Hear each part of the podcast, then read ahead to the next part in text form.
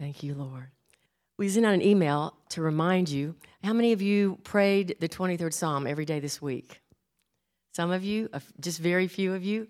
Alan challenged us last week to do that. I really do believe that when there's a pastoral challenge, there's a reason for it. And so if you didn't do that last week or you forgot, start this week.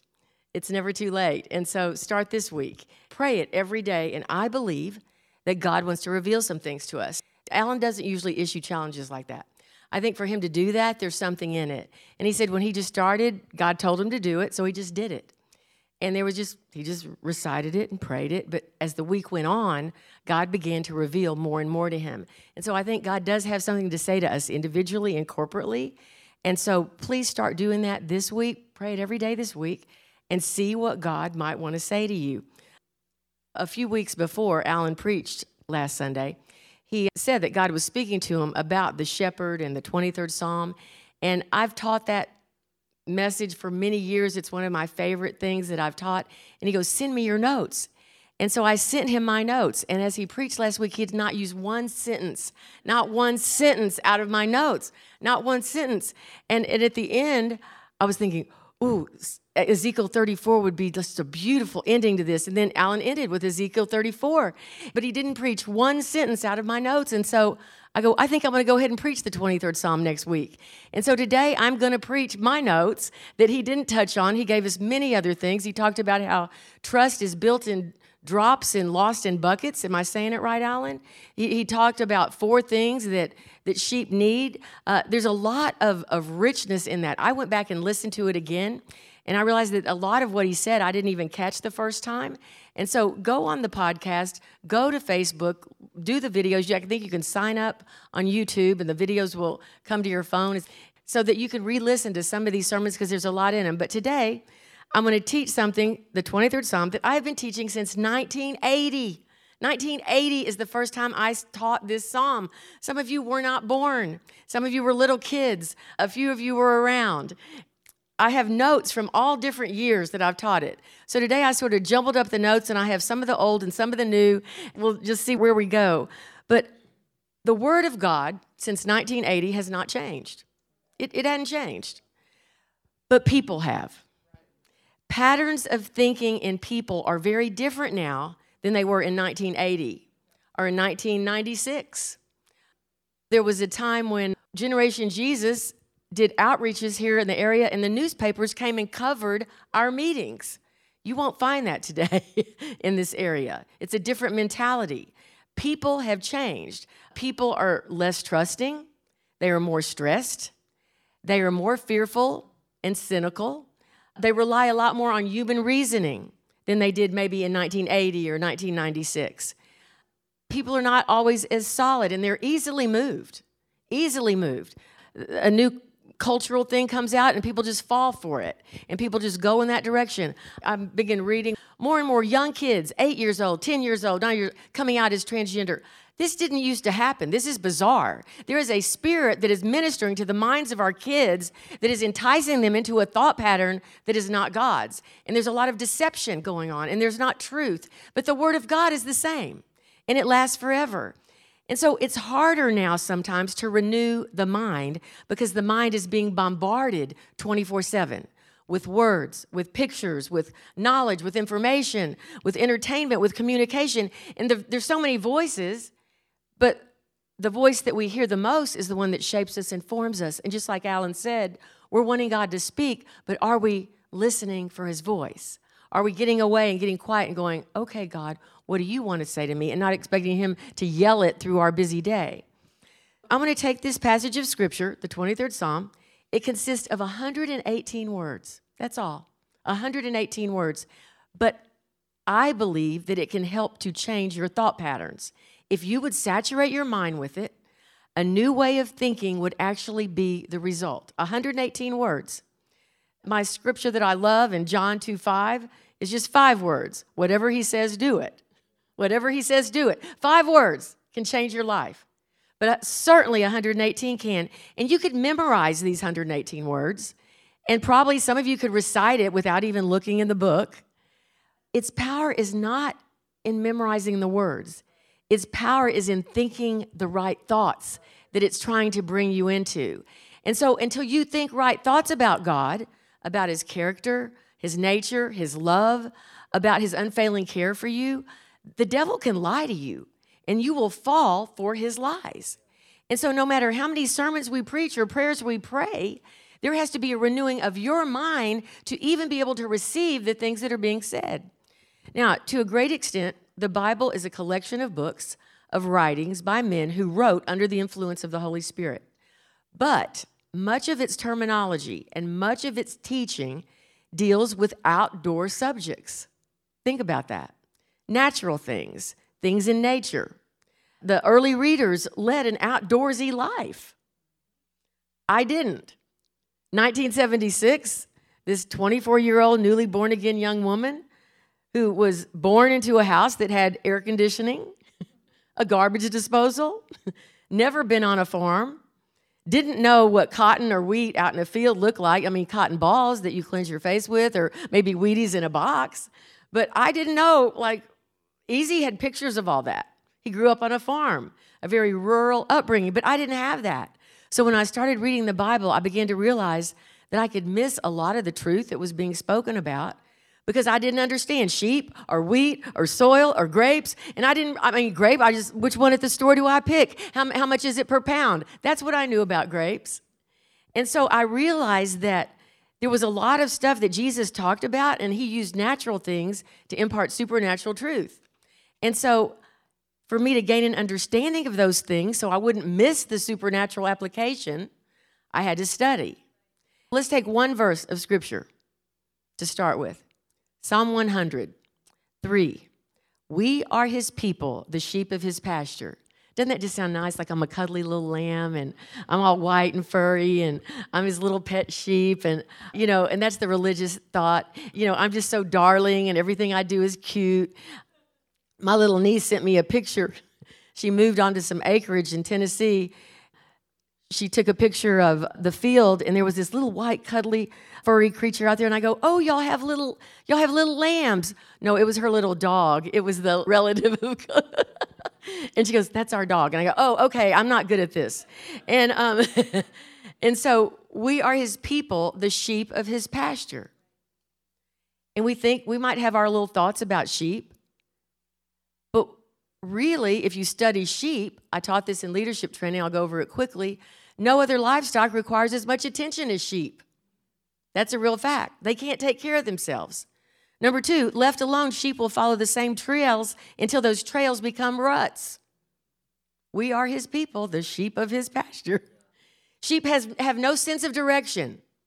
Kimmy has this impeccable sense of direction. So does Easy. Alan and I don't know north, south, east, or west. You have to say, turn at the Walmart and then take a left here, and then you're going to see a bank. And when the bank is, take a right there. And, and Easy will go, Are you going east? I go, I don't know east. Like, how do you know east? I mean, and sheep are like that. They have no sense of direction. You know that if a dog or a cat or a horse is lost, they can find their way back, but not a sheep. A sheep will become so occupied in following its own eating path that it will become separated from the flock and get lost easily. Sheep have poor vision. They can only see about a maximum of 10 to 15 yards. They cannot see very far at all. Sheep are poor swimmers. They have a heavy coat of wool. The wool symbolizes self life in the Bible, the self or the flesh. Sheep are basically timid, they're easily prone to fear, and they will gnaw and chew at one another, causing patches on another sheep to be exposed to harmful elements, much like backbiting. So, there are some facts about sheep. We are his people, the sheep of his pasture. So, if we focus on people today, we could easily get discouraged and depressed. and so, we won't. And we will look at Jesus, the author and finisher of our faith, and talk about what Alan talked about, which is the shepherd's call. See, the shepherd's call. We are in a flock and we're with a bunch of people, but we have a shepherd. We are not out here helpless and alone.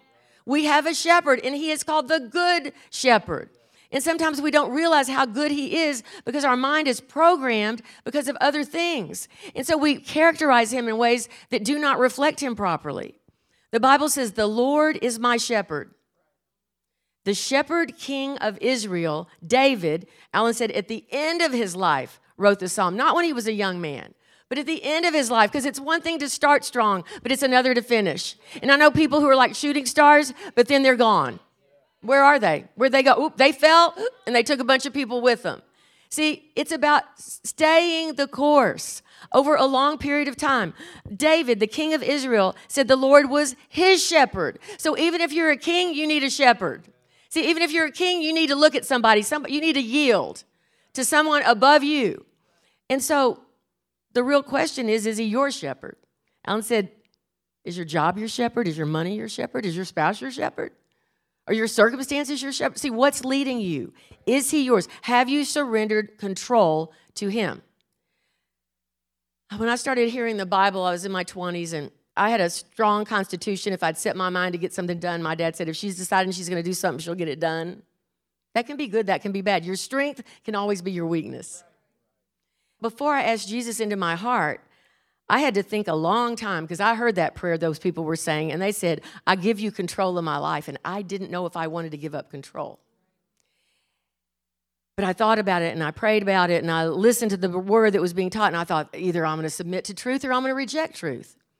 Then it occurred to me I hadn't done that great of a job being in control. and so maybe I did need to give control of my life away. Asked Jesus into my heart, and I was born again, and I totally submitted to Him as we do when we come to Him. But you know, after a few years, we can subconsciously take a few areas back. We give Him control, but now in this area, Lord, I'm going to take it back.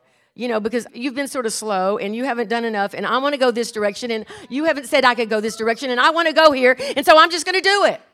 And then another friend of mine called me one time after she heard me teach this lesson, and she goes, The Lord gave me a picture about the 23rd Psalm, and I was all excited. And she goes, He showed me I was a sheep, and I just dug my heels in. And he was trying to get me to go, but I just dug my heels in and he wasn't moving me. And so, see, we can get to the point where we want to move ahead or we don't want to move. And yet we said, Lord, you're in control. But little by little, that process of relinquishment, we have taken it back. And see, we don't give God control because he's a control freak. We don't give him control because he needs it. We give him control because we need it. We need it. And so you can keep your rights to yourself you can do that. But just remember, you can't see very far. You get lost easily. you have trouble swimming if water's above your head. And other sheep will try to gnaw you to death. So go ahead, keep control if you want to, but but I think I'm better off to go, God, you be in control. The Lord is my shepherd. Then it says, I shall not want. I shall not want. When Alan said, I know a lot of us want many things, I saw a few people roll their eyes thinking of all the stuff they want. Do you know that after World War II, the Allies gathered up huge numbers of hungry, homeless children and they placed them in large camps to be fed and cared for? But they discovered that the children were not sleeping at nights. They were fearful and they were restless. And a psychologist was brought in and hit on a solution. When the children went to bed, they were each given a slice of bread to hold. If they wanted more to eat, they could have it, but this particular slice was not to eat, it was just to hold. And the results were amazing. Children would sleep well and be rested subconsciously, knowing that the next day they were not going to starve, knowing that the next day their needs would be met, knowing that the next day they had something for themselves. And see, some of this, some of us maybe are like the children. Like, God, are you going to be there for me tomorrow? Are you really going to do it? Are you going to take Is that bill going to get paid? Are you going to are you going to heal me? Uh, uh, that that healing that you paid for, am I going to be able to receive it? The Lord wants us to rest knowing that the shepherd has made plans for our needs tomorrow. He knows what you need before you even ask. Before you even ask. You know, we've got a lot going on right now. My house which requires a lot of maintenance because we have a lot of wood and a flat roof and a pool and and it just I felt like it was in disrepair and I'm very orderly and I keep everything just so so. Y'all have seen my 15 16 year old car that looks like it's brand new. And there's a certain man that does an amazing job of, of keeping up things around our house the painting and the, any wood that needs to be replaced but he's not been available for a year and a half. And I told Alan the other day I said if I could just get Ben for two or three days, it would make such a difference, but he's just not available. Four days ago, Ben called and said, I can come for two or three days right now if you need anything done. I'm like, he knows what we need before we, I didn't even ask. I just said, if only. And so, even in the midst of trying times, God will bring in things to bring some ease. God will bring in what you need. There are little things. Alan called yesterday morning, you need anything? I go, yes, if you could take easy so and so at four o'clock, I have this going on. That would really, you know, God will come in little ways. Don't overlook the fact that He is providing for you. Maybe some big things you're still waiting on, but even the little things can gnaw at your feet and get at you in the meantime. And God is saying, I'm here. I know what you need. I'm going to take care of it. You can relax. You can rest. Things are going to be okay. There's a pastor friend of ours, he's, he's in heaven now. He told this story at a meeting after Easy and I first met, and we were both at a meeting where he talked about this. His name was Jimmy Hester he tells a story of a little girl who was going to be in a church program. And around her house, she would just rattle off the words of the 23rd Psalm, and she could do it perfectly, and her mom was there cheering her on. And so there, a day came for the program, though, to be performed on stage.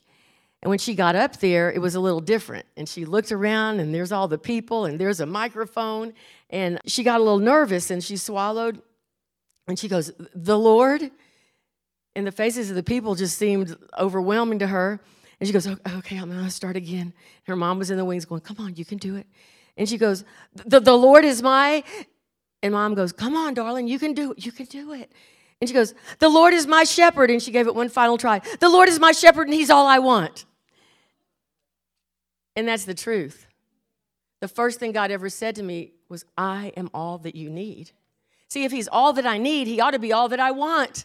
See, I just need more of you, God. I need more of you. Lord, I'm stressed. I'm, I'm, I'm hurting. I'm worried. Lord, I need more of you. See, sometimes we think if He just answers our prayer, we're going to be okay. And there was actually a time back in the, was it the 80s? And I said, God, if you would just do this, this, and this, I could relax. And He specifically said, I want you to be able to rest before I do this, this, and this. And you know what? When I because he wanted to teach me a greater lesson that this, this, and this wasn't going to change my life. But if I could rest in him, it would change my life. And so if the answer to your prayer is your criteria to be okay, you're never going to be okay. Because there's always going to be a prayer you need answered, but there's always a time you must learn to rest in Him. And so He taught me that lesson well. And so I uh, readjusted I made the course correction. I made the little gentle shift that he was asking for. And all those prayers got answered. The most valuable of all was that I could learn to depend on him. The Lord is my shepherd. He's all I want. so the little girl might have had the words wrong, but boy, she was right. when your world is tumbling down around you, when you're sick, when you're lonely, when you're hurting, when it doesn't seem like you have anyone to turn to, it's a good time to say, The Lord is my shepherd. He's all I want. After the men did all the work at my house, it was quite a mess. So I'm outside when Alan comes to pick up Easy to bring him to his haircut, and I'm sweeping up the mess. And Alan drives up, and I go, "The Lord is my shepherd; He's all." While I'm sweeping shavings into a trash can. then the Bible says, "He makes me to lie down in green pastures." In the heat of the noonday sun, a shepherd knows that if the sheep starts drinking water with his stomach filled with undigested grass, he will get sick. So he makes the sheep lie down and rest. Now, God doesn't make us do anything, He's given us a free will. But he does say, and, he, and I think we had this scripture in flow a few weeks ago Psalm 46:10, be still, be still. Didn't you sing it, Court? And know that I am God. Be still be still. We don't live in a world that has a great tendency towards stillness anymore. Things are going fast. Be still and know that I am God. So, every great person that you read about that ever contributed anything really worthwhile to society will tell you that first they drew apart from the hustle and the bustle of life, and there was some rest and reflection. And in that time, many of those ideas were made, many of those inventions were formed, many of those books, the ideas were given. And so sometimes if we're too busy, even doing good things, witnessing, preaching, working, running to meetings, doing good deeds, if we don't have time for God, We're working for God without God. my sheep, John 10 27, hear my voice, and I know them, and they follow me. Jesus himself drew apart. Now, the green pastures in the verse, making me to lie down in green pastures, David wasn't just being poetic. There were not many green pastures in the Holy Land. And so when they came to some good green pasture land, the sheep would want to nibble and nibble and nibble and nibble and eat and eat and eat and stay there because they knew there might not be another one for a while. But really, the application here is God is saying, Look, I'm not going to run out of spiritual food for you. I will get you to the next green pasture.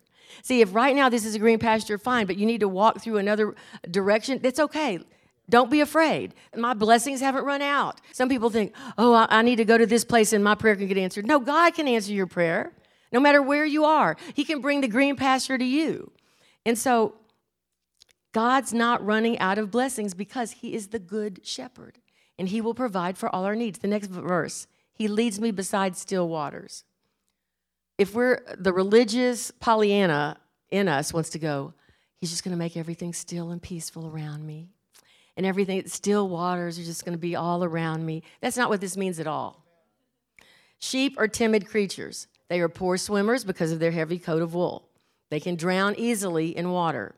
A shepherd will tell you that a sheep will not drink from a flowing stream. They will only drink from still water. The sheep will not drink until they can see their reflection in the water. The only water we can see a reflection that we want to be like is when we look in the Word of God. So we need to have still water so that we can be transformed into the image of God. We can't be drinking from the muddy, polluted water of the world. We can't be drinking from the movies that the world is showing. We can't be drinking from the books that the world is publishing. We can't be drinking from the philosophies that the world is trying to sell you in every single commercial. I cannot watch a commercial nowadays without two men kissing. I cannot watch a commercial today without something being advertised that's perverse and evil. And so the world is selling, selling, selling. Don't you buy it. Don't you buy it. You need to see the reflection of Jesus in what you're partaking. Now, He restores my soul. He restores my soul. I have a whole series, eight services on restoring damaged emotions, War on Soul Trouble, it's called. Uh, inner healing, emotional healing. And at the beginning, I was listening because I just assigned him to someone, and it says, You know, our name is called the Shepherd's Church. And I'm like, whoa, if anybody listens to him, they'll think, who is this person? The name of this church, when we started it, was the Shepherd's Church. And you might be here and not know that. We changed the name to the Epicenter in about, what, 2001 or 2, somewhere in there? Nobody could spell shepherd. We were always having to spell shepherd for them, and it just drove me crazy. Now no one can spell epicenter. Like we moved from the frying pan into the fire. And so they'll epicenter with the capital. No, it's one word. And, and they couldn't spell shepherd, they can't spell epicenter. But for years, I ministered under the name Shepherd Ministries when I went and taught Bible studies and spoke at women's conferences and things, because our heart was to do what Alan talked about in, in Ezekiel 34 bring back what's lost restore what's broken, bind up what's hurt. And so that is a true shepherd's work. And so God says here, he restores my soul. About the 23rd Psalm. The sheep are out in a herd all day long, and we need one another. I thank God for the body of Christ. I don't know how people stay okay that don't go to church as Christians. I mean, in China, they'll, they'll risk their life to, to come together. In, in the United States, churches everywhere, and people want to stay home and watch TV. But sheep are out in a herd all day. But at some time during the day, the shepherd will give individual care and attention to each sheep. When I'm hurt, when, when I get the props knocked out from under me, see, only God can breathe that fresh life on the inside of me. Only God can fill me up. Only He can really restore me, restore, bring back to how it was originally intended to be. In life, we go through things that mess with us, that harm us, that abuse that people go through, even unkind words that people hear over and over and over that damage their soul, our mind, our will, our emotions. And God wants to restore our soul, restore our soul, bring it back to how He originally intended it to be before the damage was done. And so there's a restoration time. And so sometimes I have to quit running in the herd and get by myself. Another translation of this verse is He revives life in me. He restores my soul. He revives life on the inside of me. And so I can't run forever on a gallon of gas. I know that I've taught that before, but this week I go, God, I can't run forever on a gallon of gas. And he goes, but sometimes I can just make your gallon go further than you thought it could go. And so it works both ways. See, we don't dictate, and God will do things in a way we might not even expect. But if we know he is with us and we know we can trust him, we are not afraid to keep going. God's mercies are new every morning. If you have to think way back, to some testimony of something God did in your life, we need to think again. See, your last testimony shouldn't be 20 years ago or 10 years ago or five years ago or even five months ago. This week, I can name things that God did in my life. Notice, take note of, rehearse, speak what God is doing. Thank Him for what He's doing. Lord, I thank you that Ben called. Lord, I thank you that Alan called me. I didn't, you know, there are little things that happen that God is doing for you. Your testimony shouldn't be way back when. There should be constant, fresh, new things happening in your life that the Lord is doing for you that you recognize. He can deliver you, He can save you, He can heal you, He can baptize you in the Holy Spirit. He's not short in any good thing. Now, the Christian life should be exciting because God is constantly saving people, healing them, blessing them, constantly doing something. And so you need to look for what God's doing and latch onto that instead of talking all about what the devil's doing. Was it Charles Capps who said something like, We can have what we say, but we're saying what we have? We can have what we say, the Bible, but instead we're saying what we have. And so we need to reverse that.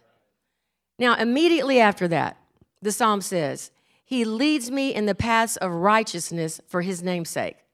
Sheep have poor eyes. The Palestinian fields were covered with narrow paths over which sheep were led to pasture land. Now, some of the paths led to a precipice which the sheep could just fall right off to their death. A cliff, boom, they're gone.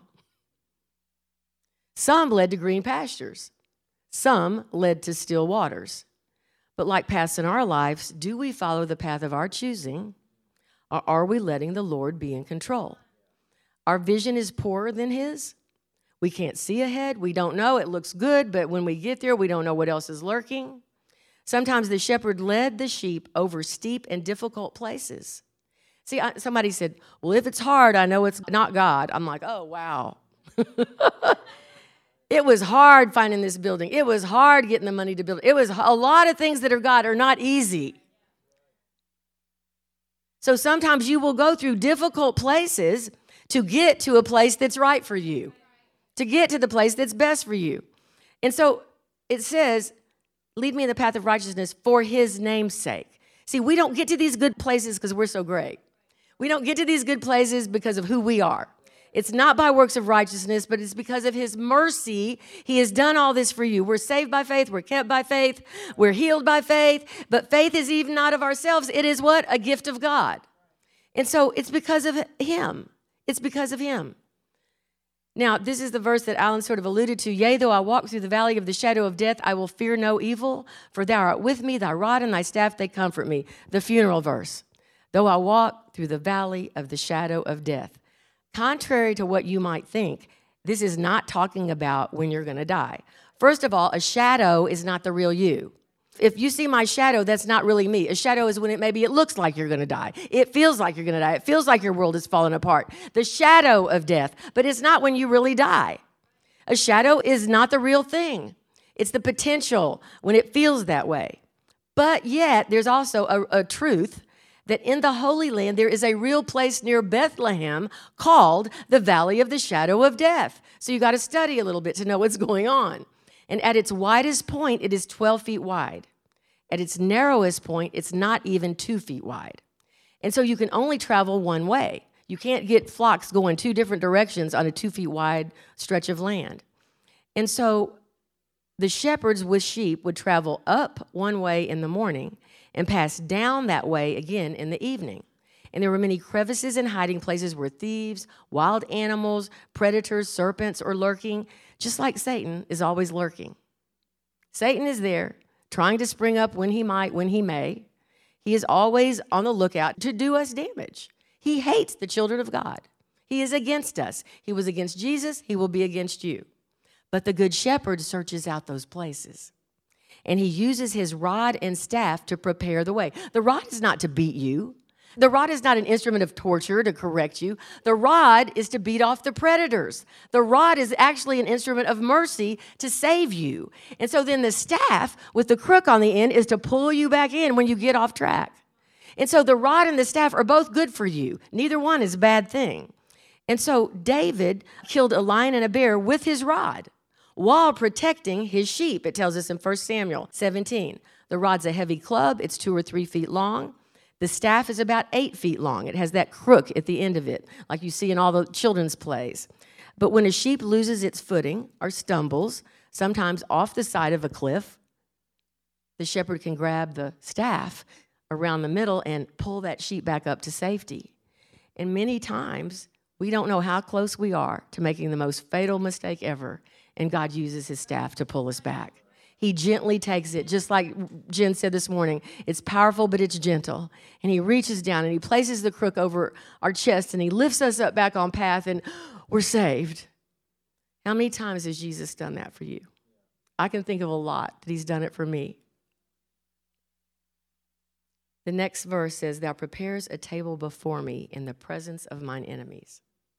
Now, the mean girl version of that is see, I'm going to be eating and they're just going to watch me and I'm going to have all these delicacies. And those people that were ugly to me and criticized me and gossiped about me, they're not going to have anything. And that is nothing what this verse is about. In the Holy Land pastures, there were several poisonous plants that were fatal to a sheep. There were burrs that could penetrate the soft nose of a sheep and cause little sores. The shepherd would dig out these enemies on the table, the pasture land, and destroy them so that the sheep could safely graze without these things getting all infected into their little bodies. So the pasture was like a prepared table for the sheep to eat at. There is enemies all around us. The world is full of corruption everywhere. Satan is at work in the hearts and lives of people. But because he is, Jesus is also working. He is also removing danger as much as he can from us so that we will not fall right into it and get hurt. Romans tells us where sin does abound, grace does much more abound. Sin is here, corruption is in the world. Why do bad things happen? This is a fallen world. But where sin does abound, grace does much more abound. And First John says, Greater is he that's in me than he that's in the world. So people might ridicule you for your trust in Jesus. They might look at your circumstances and say, Why do you serve God if that's happening to you? Or they might say, Listen to what the doctor says. There's no hope for you. But I will tell you, if God be for us, who can be against us? So we need to listen to what God is saying. Now, sometimes we don't know exactly what God is saying. And sometimes we have a word we can hold on to, and sometimes we don't. But we always can hold on to His word. See, if we don't have a prophetic word, we have a Bible word. And so we can hold on to His word. He prepares a table before us in the presence of our enemies. You anoint my head with oil, my cup runs over. Sheep could cut their little head on sharp stones in the grass, they could get scratches from the briars and thorns. And at the end of the day, even though the norm was that sheep would, you know how we all sit in the same place here? Pretty much, if I want to know if somebody's here, I'll look back to their area. I know that so and so always sits over here and so and so sits there, and I know that Naomi always sits on that row, right, that, about, right about that place. I know that Kirk and Angie they sit here. And so if I want to know if you're here, I'll just look to your area. Sheep are like that, and we're like sheep because they sort of stay in that little order all day long. They don't get out of order, just like us. But yet, even though we're in a flock, even though we're in a corporate body, there was always a time when the individual sheep could mosey on over, get out of their place in line, and go over to the shepherd. And if you watch in Israel, like if somebody was filming a shepherd and sheep, you would see that the shepherd would uh, bend over and sort of rub the nose of that little sheep, and then he'd scratch his ears, and he'd usually whisper something in his ear too. And this is when he'd anoint his head with oil because any place that there had been scratches or burrs, he'd just dip his hand in the oil and, and rub it over that, and then it would heal up quickly and it wouldn't get in, infected. And his cup would run over. See, there was a, a cup that the, the shepherd would pour water. God's not going to give me a half empty cup. He's going to make sure it runs over, that there is enough for me. So we have to get out of our mentality of lack and into our mentality of stewarding the abundance that God really has for us. My cup runs over, it's not half full. And so the Bible then says, Goodness and mercy shall follow me all the days of my life, and I will dwell in the house of the Lord forever. Then I get to die. See, but I have a full life ahead of me before I die. It's the valley of the shadow of death is not when I die. It's when things are going wrong, but I'm alive. And, and I just need to trust God to work through work me through that. But then I will dwell in the house of the Lord forever. I had a somebody who told me they had two little dogs and they named them Goodness and Mercy. So goodness and mercy could follow them everywhere they went. And we just need to remind ourselves, goodness is following me, mercy's following me. Lord, I just thank you for that. And so Philippians tells us to think on these things, what's right and pure and holy and true and lovely. And yet we tend to think on things that are depressing and frustrating and fearful and, you know, and, and I'll catch myself doing that. I'll, nope, nope, uh, push that thought out. Nope, nope. Goodness and mercy. Thank you, Lord. This is good. That's good. You've answered that prayer. You're, you're not this, you're, you haven't changed. You're the same yesterday, today, and forever. And so then after I live a full life, where I've let the shepherd lead me and let him be in control and experience his goodness, and where I've seen other people all around me experience his goodness, then I can go to my real heavenly home and get a new address and dwell in the house of the Lord forever. But I want to close with a little story that I've told several times. Some of you have heard it before. I do not know the source of this story. I cannot remember when I first heard it. But the story goes like this There was an old man and there was a young man on the same platform, and they were standing before a vast audience of people. They were having a special program, and as part of the program, each one was to repeat from memory the words of the 23rd Psalm, what we just talked about today. The young man, who was trained in the best speech techniques and in drama, gave in beautiful diction, like a silver tongued orator, the words of the psalm The Lord is my shepherd. I shall not want. It was just, it was just, it just flowed off of his tongue like water. And when he finished, the audience clapped and applauded and cheered and asked him to return so that they might hear again his wonderful voice. But it was the old gentleman's turn. And he leaned heavily upon his cane and he walked up to the front of the same platform and in a feeble voice that was a bit shaky, he repeated the same words The Lord is my shepherd. I shall not want. And when he was seated, no sound came from the listeners. People seemed to be praying, and many were actually weeping at their chairs. In the silence, the young man got up and he said, Friends, I wish to make an explanation. You asked for me to come back and repeat the psalm, but yet you remained silent when my friend here was seated. The difference, I will tell you, I I know the psalm, but he he knows the shepherd. Stand to your feet with me. Thank you, Lord. If you're in this room and you've never given your life to Jesus, if you've never committed to your life to Jesus and made him your shepherd, raise your hand and we will pray with you. If you're in this room and there are areas that you need to relinquish and give back to him where you've taken control, just raise your hand and we will that'll be a symbol and a sign to him that right now you're giving you're giving back every area of your life. You're not going to hold back anything. You're not going to pull back that one area where you're worried about and you think you can do better than he can because he is your shepherd. So father you see these hands and lord all of us say to you lord we don't want to just know words we want to know your heart. We want to know you. We want a revelation, a fresh revelation of you. Alan preached on the shepherd's call. You are calling us closer to you. Lord, we ask that we would beckon, we would hear everything that you say, that we would hearken to your voice, God, that we wouldn't stand back, we wouldn't dig our heels in the sand, God, that we would gently walk over to you and receive all that you have for us. So, God, I thank you. It's not just a matter of words. It's as a man thinketh in his heart, so is he. So, Lord, we ask that you renew our minds according to your word, not just that we can spout off words, but we get the heart behind the words, and that we, we get closer to you, the person who inspired the words the man who is our one and only, our all in all, the lion and the lamb, the, the, the shepherd, God, who leads all of us into green pastures, anoints our head with oil, makes sure that our cup runs over, and make sure that we lack in no good thing. So, Lord, we love you.